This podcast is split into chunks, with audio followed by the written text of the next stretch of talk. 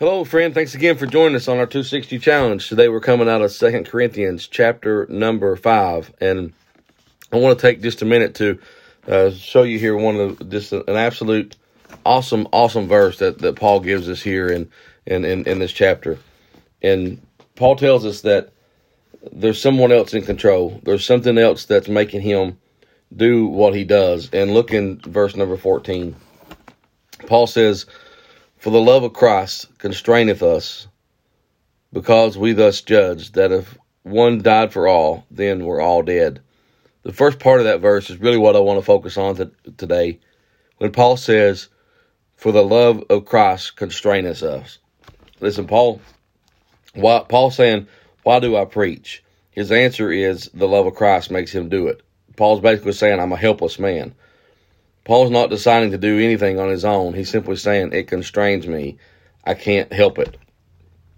Paul says the, the love of Christ, and notice this the love of Christ controls us, not love for Christ, but Christ's love for us. That's a very important distinction. It should be our priority to see that we that we understand the love of God. Why does temptation and fear and lust often control us? Because we don't understand the love of Christ. To have a revelation of, of his love for us is to be completely and utterly surrendered and controlled by that love. When we realize how much he loves us, something in that says there is nothing greater that is in charge of our actions. The word constraineth, though, is a really important word, and I want to look at a couple of things of, of I've been able to dig what it really means.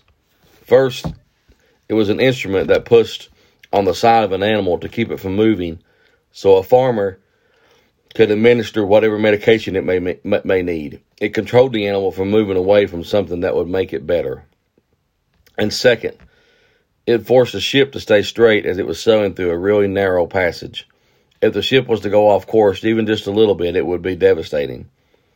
The control of that steering wheel uh, kept by the kept the vessel going absolutely straight because straight meant safety. It was keeping it on course. It was constrained. Third, the word constrained meant to be completely occupied with business that a person has no time for anything else.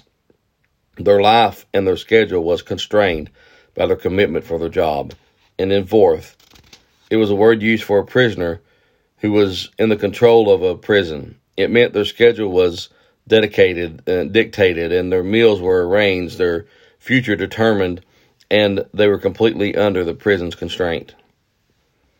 To Paul, being constrained by the love of Christ means keeping still to receive something for his health, something that would make him better, being kept from diverting off course, being so preoccupied with his calling that very little thing else would bring him any interest.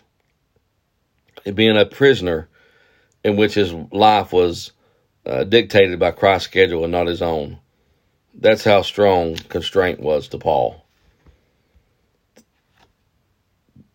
Christ's love leaves us no choice. It should absolutely control what we do.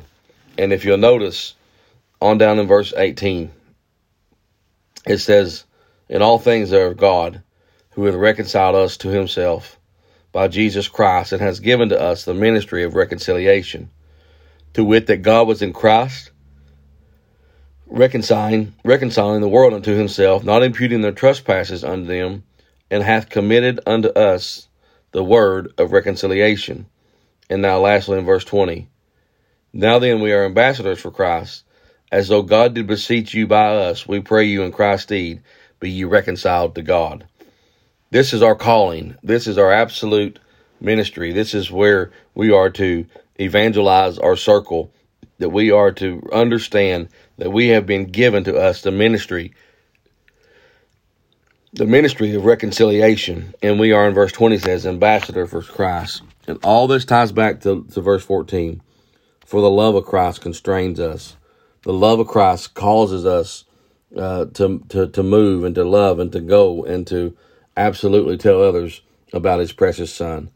Let me ask you today are you constrained in those four areas? Are you being pushed to something that is better for you? Are you being, being constrained to stay on the straight and narrow? Are you preoccupied, thirdly, with God's calling and God's service? And lastly, would you say you're a prisoner of Jesus? He has total control. Friend, I hope today that the love of God is constraining you. The love of Christ is constraining you to do something for His glory. And maybe that's something that's today to tell somebody about his awesome and wonderful and amazing grace that saved a wretch like me.